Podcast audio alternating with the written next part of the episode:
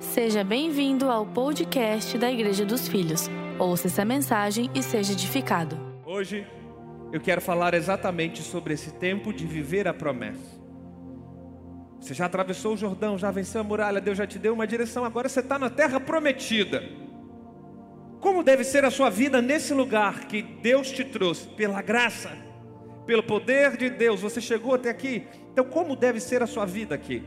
Eu vou usar o texto de Josué, que ele resume muito bem toda a história de Josué. É um texto chave no livro de Josué, porque ele resume bem toda a história. Então, acompanhe comigo o capítulo 24, verso 11. Verso 11 diz assim: Vocês atravessaram o Jordão e chegaram a Jericó. Os moradores de Jericó lutaram contra vocês. Assim como os amorreus, ferezeus, cananeus, heteus, gigazeus, ebezeus, jebuseus. Meu Deus, que nações complicadas, né? Porém, eu os entreguei nas mãos de vocês. É aqui que eu queria chegar. Então, Deus está falando através da boca de Josué com o povo. Vocês atravessaram o Jordão, entraram em Jericó, derrotaram no mínimo oito nações, mas todas essas nações não foi na força do seu braço. Eu, o Senhor, entreguei os inimigos nas mãos de vocês. Então ele continua no verso 12, dizendo assim: Eu lhes causei pânico para expulsá-los de diante de vocês, como fiz com os dois reis amorreus. E não foi a espada não foi o arco que lhe deram a vitória. Para aqui um pouquinho. Deus está falando com você. Não é na força do seu braço que você vai obter a vitória.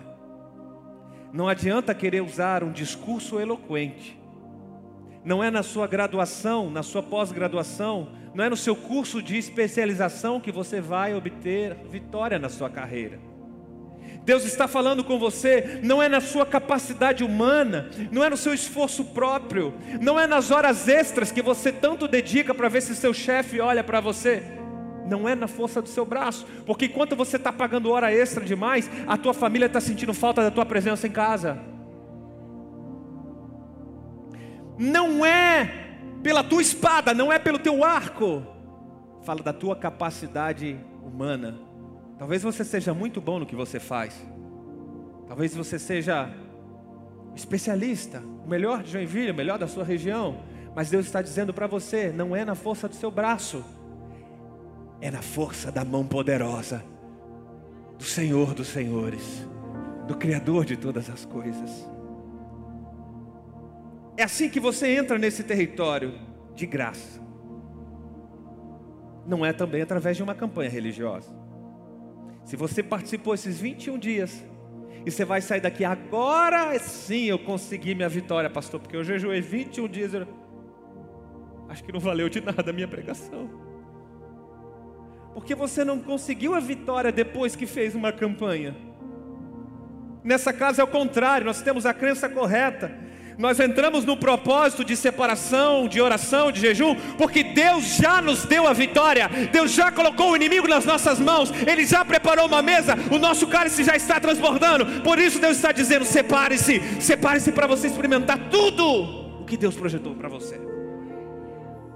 Essa é a crença correta das coisas. Nós entramos no propósito por gratidão e para que a nossa fé seja aumentada, seja desenvolvida, evoluída, porque a medida da sua fé é a medida da porção de graça que você vai experimentar. Deus te deu tudo, e a fé faz você alcançar o que Deus te deu, o que Deus liberou. Por isso a oração, por isso o jejum, por isso a separação. Então, depois desse belo resumo, Deus completa no versículo 13 dizendo assim: E foi assim que lhes dei uma terra que vocês não cultivaram. Preste atenção nisso. E cidades que vocês não construíram. Nelas vocês moram e comem de vinhas e olivais que não plantaram. Isso se chama graça.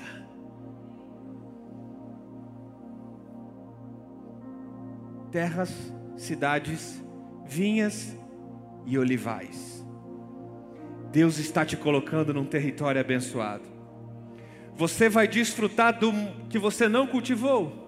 Você vai desfrutar de uma terra que você não plantou. Sim, Deus está dizendo que você vai descansar no lugar que você não trabalhou para aquilo. E Deus está dizendo: você vai comer, você vai desfrutar daquilo que você não plantou, de vinhas e olivais. Isso é graça. Isso é graça. Essa é a terra que Deus está te colocando, é uma terra pronta. Entendeu? Está tudo pronto.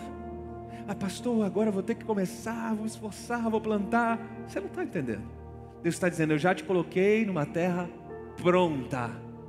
Desfrute. Isso é graça.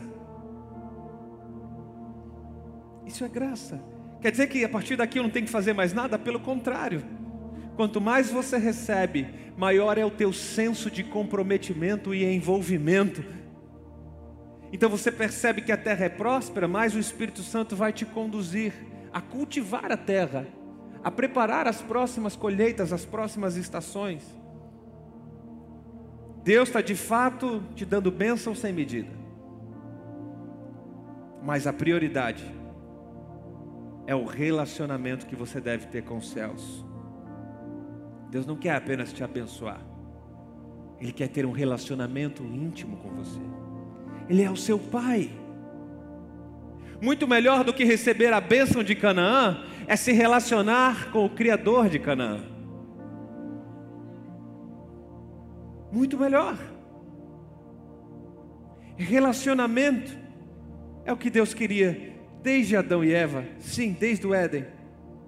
Então, agora Josué pontua algo muito importante para a gente aprender aqui. Preste atenção. Como viver plenamente bem na terra que Deus te colocou, no lugar de graça? A longo prazo, entende? Eu não estou te dando uma palavra para maio. No primeiro domingo dessa série de três domingos, o primeiro domingo foi um domingo para te mostrar onde Deus iria te colocar, a travessia do Jordão, milagres, coisas sobrenaturais. O segundo domingo foi para te motivar, para te encorajar. É Deus dizendo: seja forte e corajoso, uma palavra de motivação.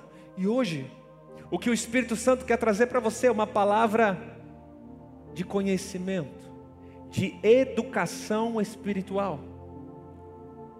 Ensino, amadurecimento da sua fé. Então você começou bem até aqui, e agora o Pai te chama, chegou a hora, filho, de amadurecer, chegou a hora de crescer. Eu não quero que você desfrute apenas de um mês de graça, apenas o ano de 2021 de graça. Eu quero ter um relacionamento de graça com você. E o que é que você tem que fazer para viver esse relacionamento? cumprir princípios. Quem vive pela graça, na plenitude de Cristo, vive por princípios. Então, Deus começa a falar agora, a partir do próximo versículo, o que é que você precisa para experimentar viver graça a longo prazo. Verso 14, acompanhem comigo. Agora, pois, temam o Senhor e o sirvam com integridade e com fidelidade joguem fora os deuses que os pais de vocês serviram do outro lado do Eufrates e do Egito e sirvam o Senhor. Preste atenção. Deus está dizendo que para permanecer no território de graça é necessário relacionamento com Ele, é necessário princípios. Para você desfrutar a sua vida toda do que Deus tem, é necessário viver pela fé, e na fé você vive por princípios. E Josué está ensinando aqui cinco princípios inegociáveis. Deixa eu te dar um contexto antes de ensinar. Esse texto foi escrito no final da vida de Josué. Ele já tinha passado mais de 25 anos, ou pelo menos 25 anos, na, nas batalhas, nas conquistas de território, liderando o povo na entrada de Canaã. Então, no final da vida, ele chama toda a população, ou pelo menos os líderes das tribos, e ele dá esse recado claro do que ele viveu. Então, ele podia falar porque ele viveu. Ele podia, Então ele estava dizendo: se vocês quiserem continuar daqui para frente bem, preste atenção no que eu vou dizer. E ele cita cinco princípios inegociáveis. Pastor, o que é um princípio? Princípio é um valor que você não abre mão. O que é que você não abre mão de forma alguma?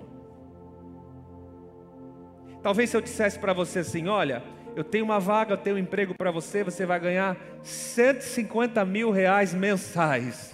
Alguém pode dizer, glória a Deus, seja sobre mim essa bênção. é muito dinheiro. Mas eu coloco uma condição para você. Eu digo assim: para você ganhar isso, você vai ter que largar a sua família, se mudar para um outro país, sozinho. Você faria isso? Sim ou não? Sim ou não? É que para vocês que responderam não, família é um valor inegociável, não está à venda. Compreende? Não importa o salário que eu te pague, você diz assim para mim: eu não vou abrir mão da minha família. Isso se chama princípio. É um valor que você não negocia por nada. Então Josué, nesse versículo, está ensinando cinco princípios. O primeiro deles, tome nota, eu tenho algumas pessoas que eu estou vendo com papel e caneta. Essa é a hora de você aprender. Eu vou liberar conhecimento, eu tenho poucos minutos. Eu tenho 25 minutos para explicar os 25 anos da vida de Josué. Meu Deus, é um desafio, hein, Pastor Jefferson? Mas eu quero que você tome nota, e eu tenho certeza que essa mensagem, o vídeo de hoje, vai ser observado por você daqui a um ano, dois anos, três anos. As pessoas vão chegar, você vai dizer: Eu preciso que você assista um vídeo, eu preciso que você ouça isso aqui que Deus vai te falar. Eu vou liberar ensino. Quantos aqui estão dispostos a aprender hoje com Jesus? Quantos aqui estão dispostos? Você sabe que Josué é a descrição para a palavra Jesus, eu já ensinei isso. Em hebraico, é a transliteração de Jesus. No hebraico, é Josué. Então nós temos muito que aprender com ele. Josué aponta para Jesus. Primeiro princípio que Josué ensina aqui: temor ao Senhor. É isso que ele diz lá no versículo 14. Agora, pois, temam ao Senhor. Ora, o que é o temor ao Senhor? Temor é o reconhecimento de quem Deus é. Está anotando? Escreve aqui para mim no chat. Temor é o reconhecimento de quem Deus é. É também o reconhecimento do que Deus faz pela humanidade. Não apenas fez através de Cristo, mas faz ainda hoje. É o que Deus faz na sua vida. Provérbios capítulo 9 diz assim: O temor do Senhor é o princípio da sabedoria. É o começo. Não tem como viver uma vida em sabedoria, ver a plenitude que Deus tem sem temor. E uma das formas de você praticar o temor é a gratidão. Você já agradeceu hoje? Quando você acorda, qual é a primeira coisa que você fala? Qual é a primeira coisa que você pensa? Exercite a gratidão. A gratidão vai te levar a esse caminho de temor. É temer a Deus, é reconhecer que Ele te atraiu pela graça, Ele te trouxe até aqui. E tudo que Ele vai fazer por você e na sua família é por causa dele, não por causa de você. Temor. Segundo ponto, a integridade. Então ele diz: Agora, pois, temam o Senhor e o sirvam com integridade. Josué podia falar de integridade porque ele foi um homem. Seu ministério, sua carreira de fé, ele foi íntegro. Ele cumpriu com a sua palavra. Se eu pudesse resumir integridade, eu sei que é muito extenso esse assunto. Se eu fosse me aprofundar, eu teria que falar um pouco de ética, de filosofia, de valores, crenças. Mas se a gente puder resumir, o que é integridade, pastor, com uma frase? Eu diria, cumprir com a sua palavra. Antigamente, nossos antepassados, a palavra valia mais do que um depósito, um cheque calção. A palavra valia mais do que bens, do que imóveis, do que um contrato. Quem lembra dessa época? Do fio do bigode, lembra? Do fio do bigode. Honrar a palavra. O próprio Jesus Cristo nos ensinou em Mateus, no capítulo 5, ele disse assim: Seja, porém, o vosso falar sim, sim ou não, não. O filho de Deus não precisa estar jurando, prometendo, ah, eu juro por Deus. Por favor, cometa esse delito. A palavra do filho de Deus tem que ser sim e não. O que passa disso é de procedência maligna. Olha que forte. Isso é integridade. Se você diz que vá, cumpra.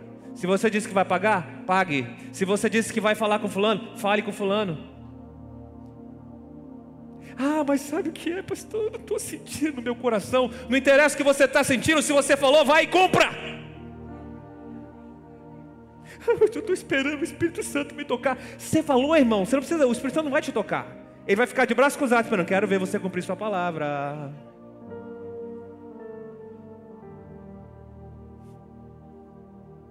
Princípio: não se negocia.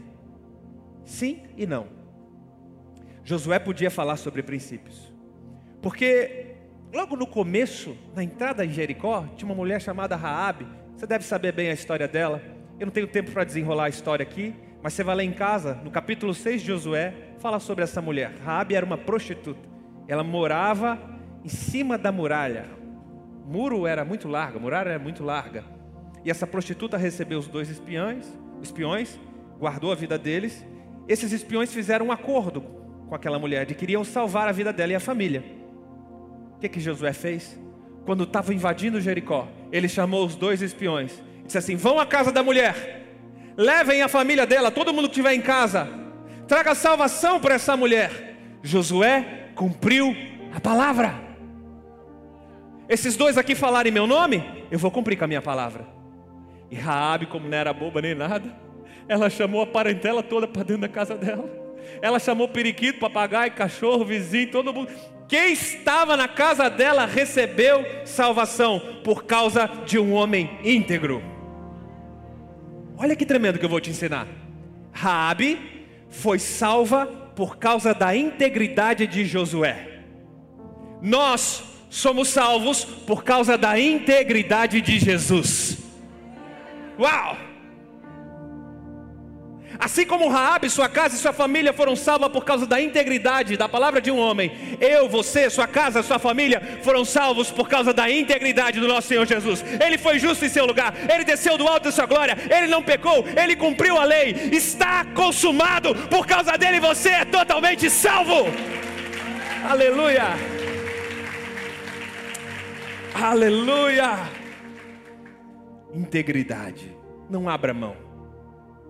Não abra mão da sua integridade. Isso não se negocia. É um conselho de um pastor para uma igreja que quer viver na graça. Não apenas falar dela, mas viver em graça. Terceiro conselho de Josué é a fidelidade. Então diz: tema o Senhor, seja íntegro e fiel. Seja fiel a Deus. Pare de roubar a Deus. Entendeu o recado?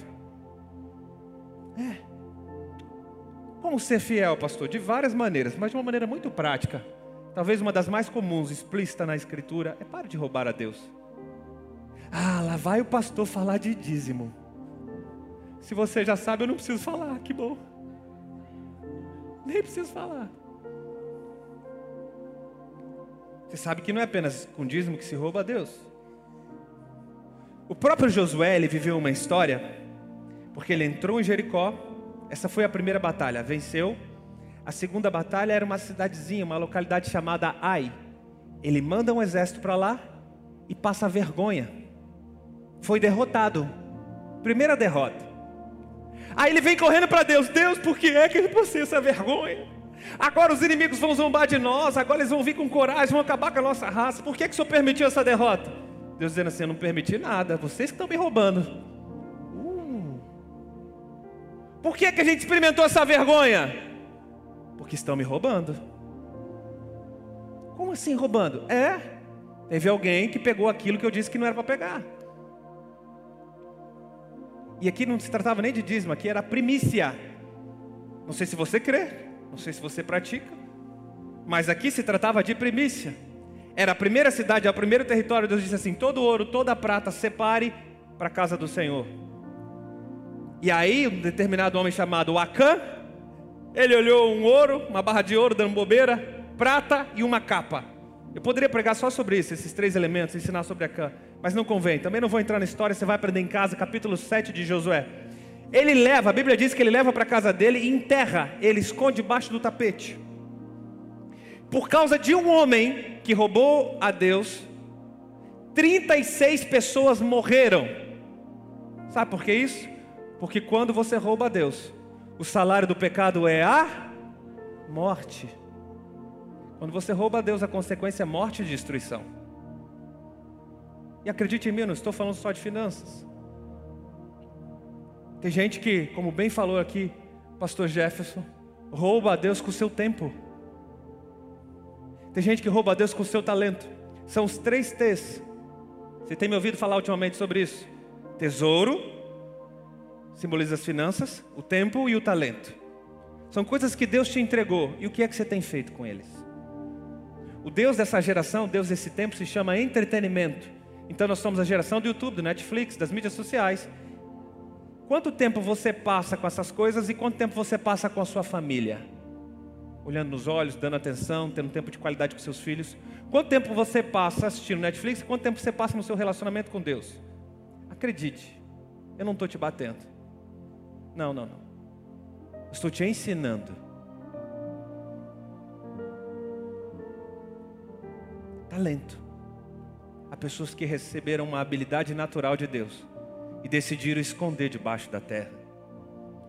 Por dezenas de desculpas, você diz assim: ainda não chegou minha hora, não está no meu tempo. Quando é que é o seu tempo, irmão? Se o Senhor da Seara chegar hoje e ele for cobrar o talento que ele te deu, e você disser: Sabe o que é, Deus? Descobri que tu é um homem severo, bravo demais, enterrei. Quais desculpas você vai apresentar no grande dia? É o talento que ele te deu. Tempo, talento e tesouro. Coisas que normalmente a gente cai na rotina, a gente rouba não só de Deus, a gente rouba da nossa família, a gente rouba de si mesmo, você rouba dos seus propósitos, é o ladrão do seu chamado, é o ladrão da tua vida, é o ladrão dos teus projetos, é o ladrão dos seus sonhos. O tempo que você poderia estar gastando no seu projeto, no seu chamado, na sua empresa, no seu negócio, você está perdendo com o Instagram. E aí? A não ser que o Instagram seja seu negócio, tudo bem.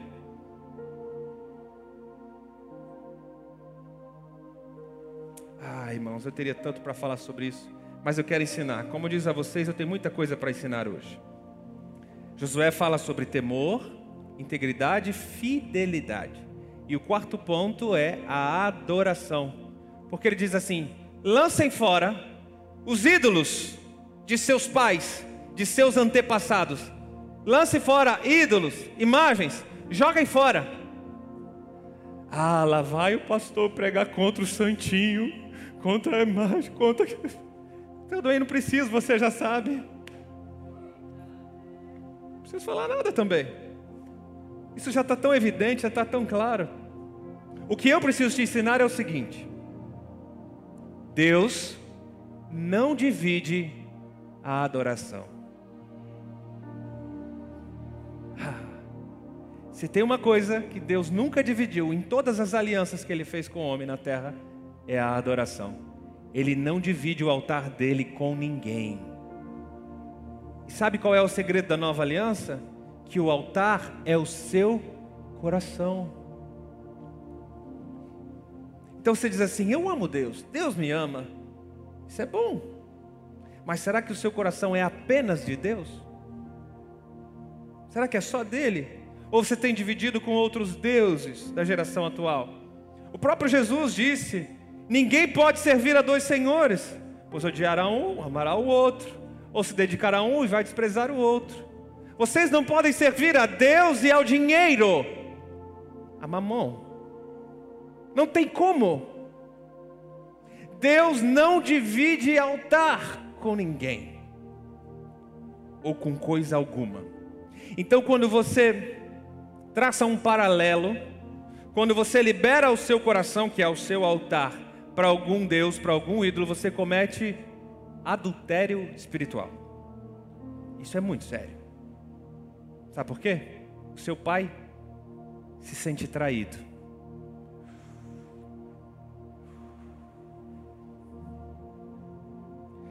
Só quem foi traído sabe o quão duro é esse sentimento. Sim, Deus tem sentimentos. E a Bíblia é clara com relação a isso. Não entristeçais o Espírito Santo. quando você divide o altar do seu coração com dinheiro, com entretenimento, com passatempo, ou até mesmo com o seu cônjuge. Você tornou ele um ídolo. Então diga assim, ô irmão, por que você não foi na igreja hoje? Sabe o que é, pastor? Minha mulher estava muito chateada que a igreja decidiu ficar para dar atenção para ela. Sério?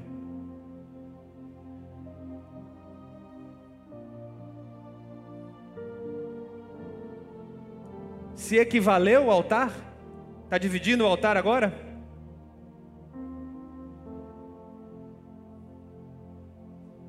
Josué nos ensina, porque quem lê o livro de Josué observa que a cada conquista, a cada passo de vitória que ele dava, ele prestava um culto de adoração a Deus, ele fazia um memorial ao Senhor. Desde a travessia do Jordão, ele atravessou o Jordão, colocou um memorial dentro do rio, quando o rio estava seco, e colocou um outro memorial na beira do rio. E na época, como eles não tinham palavra, escritura, não tinham tantos dogmas, esse era o símbolo de adoração. Esse era o símbolo de adoração. Então Josué nos ensina a ter um coração adorador, extravagante. Sim, Deus não divide a adoração dele com ninguém. Os anjos sabem bem disso. Você olha para as escrituras, quando os anjos desciam, se manifestavam, eles vinham cheios de glória, com aquela imponência, aí os homens se prostravam. Não é assim? Tem várias citações. Aí o anjo dizia: Ah, ah, levanta aí, eu não recebo adoração. Os anjos sabem disso, que Deus não divide a adoração com ninguém. E ai deles se recebesse. Ai deles se recebesse adoração. A adoração fala de entregar o seu coração apenas para Deus. Então é busque o reino de Deus em primeiro lugar. E todas as outras coisas vão ser acrescentadas. O primeiro lugar é só dele. Ele não gosta de dividir esse lugar com ninguém. Terceiro, aliás, quinto princípio que Josué nos ensina é o princípio do serviço. Então, dele, depois dele falar sobre temor, integridade, fidelidade, adoração, ele diz por último: sirvam ao Senhor. Sirvam ao Senhor, é o último tópico do versículo 14. Como é que você pode servir ao Senhor? Assumindo um compromisso com o corpo de Cristo. Quem recebe a graça de Deus, agora precisa transbordar a graça na vida de alguém. É o mandamento que Jesus nos deu. Amarás o Senhor teu Deus acima de todas as coisas, com todo o teu corpo, alma e entendimento, e amarás ao teu próximo. Isso é servir. Quem não serve ao corpo, à noiva, quem não serve ao Criador, inevitavelmente vai estar servindo alguma parte da criação. É forte isso que eu estou te falando. Se você não serve ao Criador de todas as coisas, é inevitável que você sirva alguma das criaturas que Ele fez, alguma parte da sua criação. Os deuses atuais, os deuses do sucesso, os deuses do like, os deuses da fama, os deuses dos aplausos, os deuses do dinheiro, que já existe há muitos séculos, eles podem te dar até um prazer momentâneo, eles podem te dar até um sucesso passageiro, mas você nunca vai ter a satisfação completa e o senso de eternidade que você só tem em Deus quando você o serve. Então a Bíblia diz: melhor é dar do que receber, em Atos dos Apóstolos. Depois de ensinar todos esses princípios, que foi o que perdurou a carreira, o ministério de Josué por 25 anos, não é 21 dias, não é 25 dias, não são 25 meses, mas são 25 anos. Josué está nos dando dicas preciosas, cinco princípios que fez ele viver em graça por 25 anos. Então ele com a autoridade de Deus, ele termina o seu discurso com o versículo 15, que é um dos textos mais famosos sobre Josué. Ele diz assim: "Mas se vocês não quiserem servir o Senhor, escolham hoje a quem vão servir se os deuses a quem os pais de vocês serviram, do outro lado do Eufrates, ou os deuses dos amorreus cuja terra vocês estão morando. Porém, eu e a minha casa serviremos ao Senhor. Aleluia!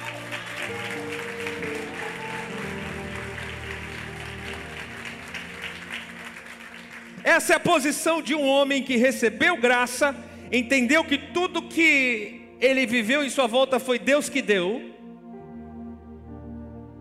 E nessa terra, na terra da promessa, como é que ele viveu?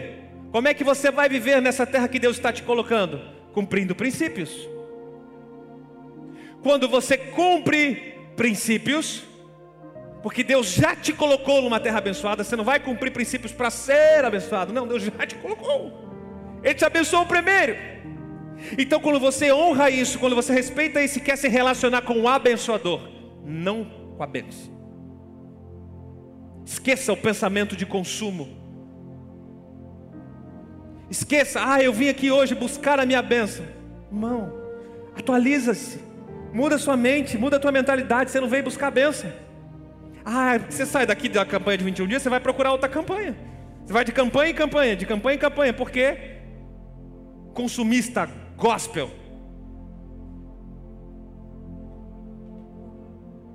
Pare de querer ser o Papa bênção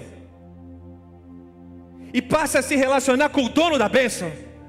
O teu Pai, o soberano, o Criador de todas as coisas, o Senhor dos senhores, Ele tem tudo para te dar, Ele está te mostrando a terra, os seus olhos conseguem enxergar até o final? Não. Olhe para as estrelas, vê se você pode contar, você consegue contar? Não. Olhe para as areias do mar, vê se você dá conta de contar, consegue? Não, porque Deus te deu nada mais, nada menos do que tudo, então está na hora de se relacionar com o Pai, que quer que você viva a abundância de tudo.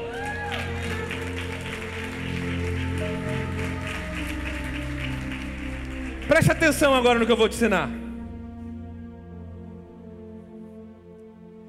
Josué, depois que ele experimenta a graça, entra no território abençoado, vive por princípios, ele pode chegar ao final desse ciclo e dizer para a casa dele: Eu e a minha casa serviremos ao Senhor. É o cabeça é o chefe de casa que toma uma decisão. Não é uma decisão arbitrária, não é uma decisão autoritária, mas é o cabeça que recebeu graça, viveu princípios e tem moral para falar dentro de casa. Ele tem moral para dar direção para sua casa. E eu vou usar um minutinho dessa mensagem para falar agora com os homens dessa casa, os homens que estão me ouvindo. Chegou a hora de se posicionar como cabeça. Não é eu que estou falando, é a Bíblia, a nova aliança que diz. Efésios deixa claro: assim como Cristo é o cabeça da noiva, e existe essa união mística entre a noiva e Cristo, o homem é o cabeça do lar, não sacerdote, isso é outra coisa, não confunda as coisas. Cabeça. Sacerdote todos nós somos. Deus te fez reis, sacerdotes, para a glória de Deus. Amém, igreja? Estou ensinando. Cabeça. Cabeça não é o que, não é o controlador. Cabeça não é o autoritário. Cabeça não é o que tem a voz mais poderosa dentro de casa. Cabeça é o que cumpre princípios estabelece direção, é o que tem visão. É na cabeça que está a visão, é na cabeça que está a percepção. Aprenda com Josué. Para você ter moral para falar dentro de casa, comece a cumprir sua palavra. Comece sendo fiel. Comece trazendo um símbolo de adoração e serviço dentro de casa. Irmãos, quer vir mexer com o meu coração às vezes quando eu entro? Vejo famílias inteiras servindo a Deus lá na recepção. Marido, mulher, criança, servindo. Que coisa linda. É o homem que disse: Eu e a minha casa serviremos ao Senhor. Tem certas coisas que você não pode abrir mão, ainda mais quando você tem filhos pequenos. Eu com minhas crianças não abro mão do culto familiar, da oração, de ensinar meus filhos valores inegociáveis. Nos últimos dias eu estou falando para o Natan e Rebeca, coloca a mão sobre mim, começa a orar, começa a declarar que eles estão profetizando tudo, irmão. Eles aprenderam sobre o poder da palavra. Aleluia! Como é bom ver que eu e a minha casa estamos servindo ao Senhor. Tem um papinho aí fora. Alguém já ouviu esse papinho que diz assim: olha, quando meu filho tiver 18 anos, ele vai escolher a religião que ele quiser. Alguém já ouviu esse papinho aí? Hã? Ai, quando a minha filha tiver 16 anos, ela vai poder escolher a decisão que o coração dela mandar. Aham. Aham. É isso que eu vejo na Bíblia. Eu vejo na Bíblia um homem que recebe graça, cumpre princípios e ele tem moral em casa para dizer: Eu e a minha casa conhece o Deus vivo, experimenta, sabe que tudo que existe nessa casa aqui foi Deus que deu, sabe que o relacionamento, o princípio, o amor, a saúde, a paz e a vida foi Deus que deu. Eu e a minha casa vamos servir ao Senhor. É.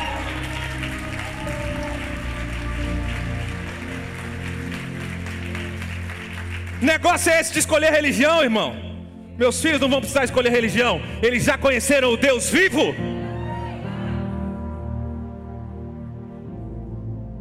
Eles veem o Deus vivo em casa todos os dias. Conversa fiada.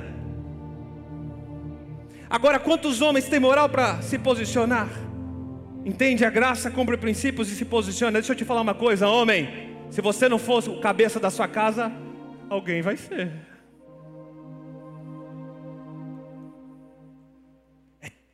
Esquisito. Um pouco tenso falar disso. Um dia eu vou pregar aqui só para homens. Estou ansioso por esse dia, amém? Estou sentindo glória a Deus mais forte das mulheres, amém? Não que vocês também estejam precisando, viu, mulheres? Opa, hoje eu estou afiado, hein? Meu Deus. Deixa eu melhorar isso aqui. Vamos lá. Sabe o que eu vou te falar? Às vezes eu observo pessoas na família caindo no conformismo. Você está ouvindo eu falando, você está dizendo assim no seu coração: Pastor, eu queria tanto poder dizer, eu e a minha casa serviremos ao Senhor, mas o meu marido, ele não quer saber de igreja tem uns 10 anos. Aí, você acaba se conformando, você diz assim: ah, se eu me relacionar com Deus, eu sei que salvação é individual e está tudo certo. Meu marido, se ele quiser, ele vem, ele me procura. Deixa eu te ensinar, irmã ou irmão, que tem cônjuge que ainda não conheceu Jesus. A vontade de Deus é que você e sua casa sirvam ao Senhor. Eu vou dizer mais uma vez, porque é o Espírito Santo dizendo para você: a vontade de Deus é que você e toda a sua casa sirvam ao Senhor. Pastor, meu filho até começou bem, já foi batizado, mas hoje está desviado, está muito longe. E já é maior de idade, ele tem a vida dele com Deus, ele que se vira.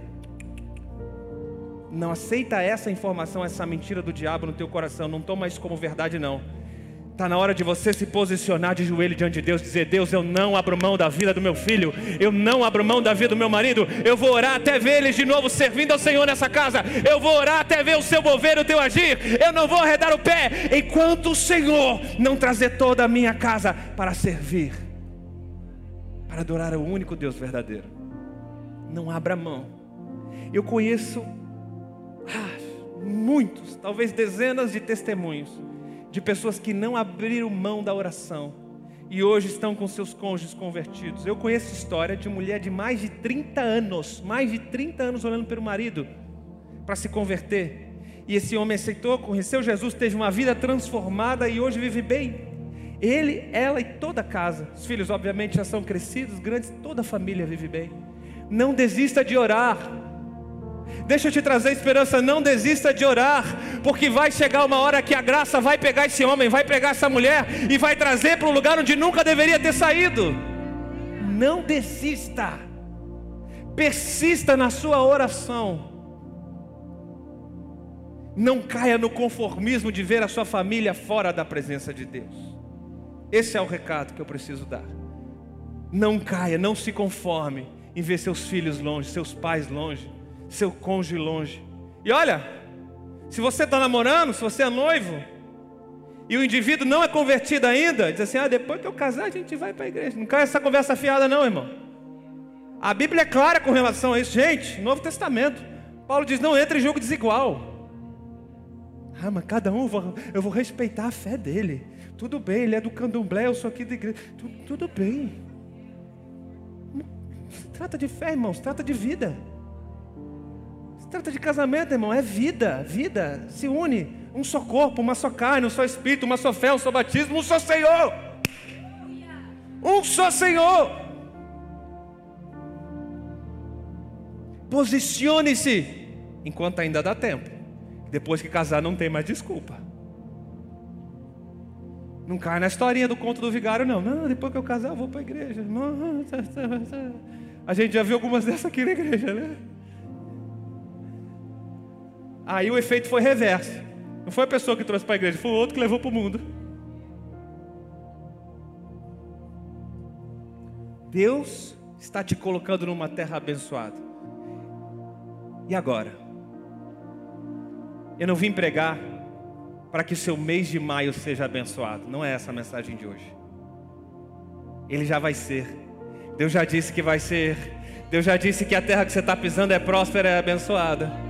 Estou te ensinando a longo prazo para você permanecer nesse ambiente de graça. Mude a sua mentalidade. Estabeleça princípios e se relacione com o Pai, o dono da benção. Se relacione com o abençoador, não com apenas esse fruto passageiro. Eu quero que você entenda bem esse recado. Josué nos fala de uma personalidade que dependia de Deus. Josué veio depois de Moisés, você sabe bem disso. Deus não está te chamando para ser Moisés. E Deus também não está te chamando para ser o que vem depois de Josué. Quem vem depois de Josué? Os juízes. Os juízes da terra. E o que aconteceu com eles? Eles não cumpriram nenhum desses princípios. Nem de integridade, nem de valor, nem de serviço, nem de adoração. E aí, quando eles não cumpriam o princípio, o que, que eles experimentavam? Morte, destruição, escravidão. Aí o povo clamava, clamava, clamava. Aí Deus levantava um juiz. Aí libertava o povo. Aí o povo voltava a errar, errar, errar. Aí morte, destruição, escravidão. Você quer entrar nesse ciclo? Eu não preciso perguntar isso para você, né? Quer entrar no ciclo de juízes? Ou quer viver uma vida de Josué? Que daqui até o final da sua vida, você vai poder chegar no final da carreira, como chegou Josué, e disse assim: Eu fui abençoado, eu experimentei do bom e do melhor, eu e a minha casa servimos ao Senhor. É isso que eu estou te ensinando. É a vida, é a longo prazo, é você e sua família, não é apenas para você a benção. É ter uma vida de graça, é viver pela fé Sim, graça. Graça que vão te dar as vitórias nas batalhas. Não vai ser daqui para frente todos os dias lindos, maravilhosos, sem nenhuma luta, sem nenhuma batalha. Não, não, nunca te ensinei isso. O que eu estou te ensinando é que até nos dias difíceis você vai sentir a graça de Deus. Por quando você estiver fraco, Deus vai se mostrar forte e Ele vai dizer: Eu estou colocando nas tuas mãos vitória. Prepare-se para entrar nessa terra, igreja. Fique ligado conosco. Em breve teremos mais conteúdos para abençoar a sua vida.